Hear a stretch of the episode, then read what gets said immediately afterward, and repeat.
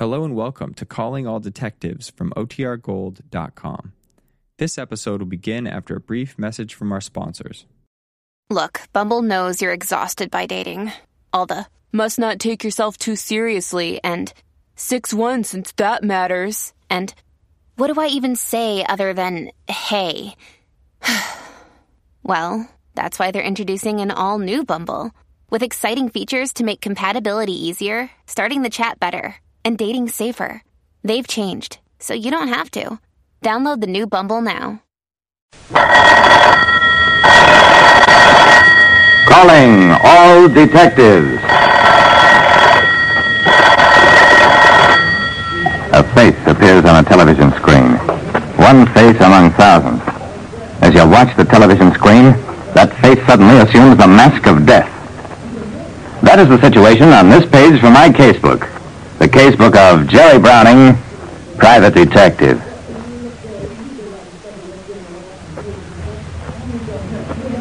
A private detective like me, Jerry Browning, learns to be a close observer, even of things happening 20 miles away. When I'm very busy, I generally grab a bite to eat at whatever place is handiest, which generally turns out to be a bar and grill. These days, one thing that every bar and grill seems to have is... Here they come out for the third round. The bruiser looks weak. Look at him swaying there. Yeah? Television. That evening, I was watching what looked like a one-sided massacre with the bruiser on the receiving end. At the end of that round, the camera swung around on the fans at ringside. Right in front, there was a heavy-set, red-faced character who promptly made faces at the camera and waggled his fingers. I saw him only for a moment because the camera returned to the ring. One minute later, the bruiser suddenly came back to life and knocked his opponent kicking. The next night, in another bar and grill, I watched some harness races coming from a different station. Between races, the camera picked up the crowd. And there, right in front, was the same red-faced character, still making faces and waggling his fingers. But as I watched, his eyes glazed over and his mouth sagged open. In that moment, I was seeing a man who had been shot to death at a track 20 miles away.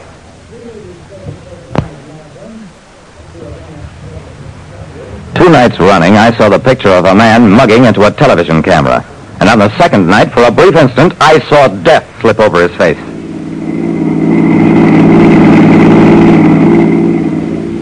At police headquarters, Lieutenant Dawson told me, Frankie Cosgrove was his name, Jerry, one of those Spalding characters. Nobody knows how to make a living. What's your interest in the case? I saw him die. Dawson looked shocked.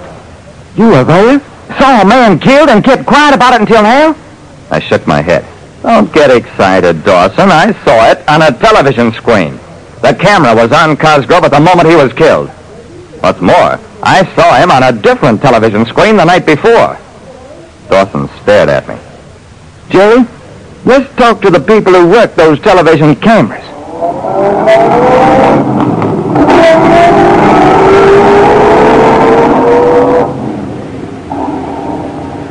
We talked to the television cameramen and to other people higher up who ran the television stations.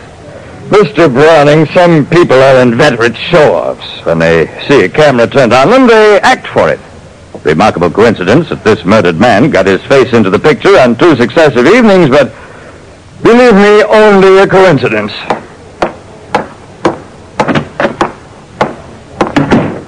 I haven't made a living as a private detective for ten years by taking anybody's word for it that what he can't explain is just a coincidence. Laughing Boy is one of my best sources of information for a price. What do you want, Browning? Hurry it up.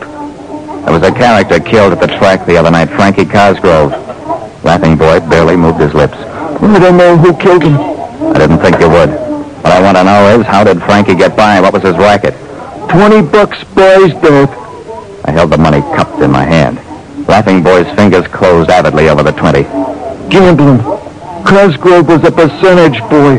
Never with his own money.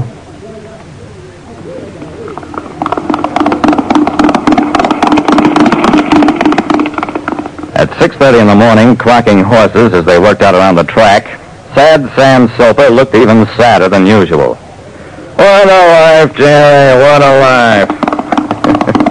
Sam, As a handicapper, I, uh, I thought you'd know most of the sporting characters around. I'm looking for a line on a small-time gambler, Frankie Cosgrove. Made his living betting other people's money. Sad Sam's eyes were remote as he gazed across the track.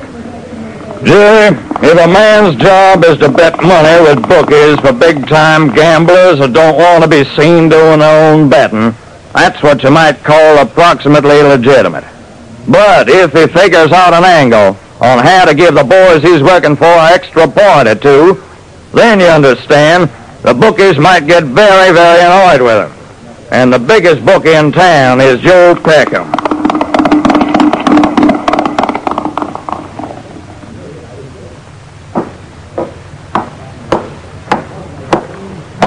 Joe Peckham's bookie parlor was one of the best equipped in town. It served free drinks to customers. Anybody could enter the place except you're a private dick, Browning. Keep out. There was plenty of steam behind my wallet, but it didn't even rock the muscle man at the door. And he didn't raise a hand to return the blow. I said, I'll just keep slugging until you lose your temper. We stage a battle royal and the cops show up. Or you let me in. The muscle man smiled thinly. Come on in. The doorman was right behind me as I entered the big room. When he saw us, Joe Peckham walked out of the cashier's booth. This shamus slugged his way in. Peckham nodded, whispered, This way, Browning.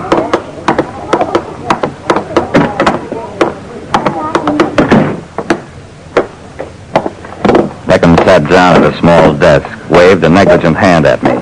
Talk to me, Browning. Give me one reason why Tommy shouldn't kick your teeth in. I grinned at him. Well, I know who killed Frankie Cosgrove and why. How's that for a reason? Peckham was amused. Why should I want to kill a mosquito like Cosgrove?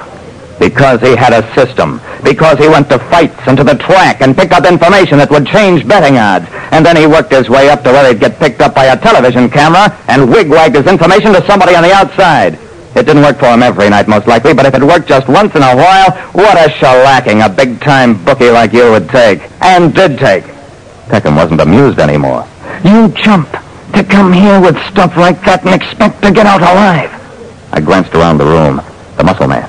He didn't look happy. Then I turned back to Peckham. Something's bothering your boy, Mr. Peckham. Maybe he's even thinking. As, for example, how did I find out? They made a film from that telecast. It showed Cosgrove getting killed, and it showed who killed him. If your mug here starts anything with me, he'll wind up where you're going, which is a chair wired for voltage. Peckham whispered, Take him, Tommy. Nothing happened.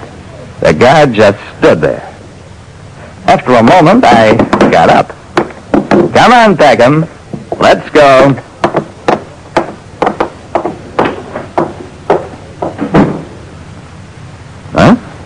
Peckham was the killer.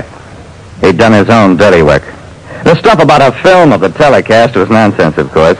But it was real enough to Peckham so that he started talking and talked himself into a life sentence. Like I said, a murderer always has plenty to worry about. And these days, he's even got to be careful about television.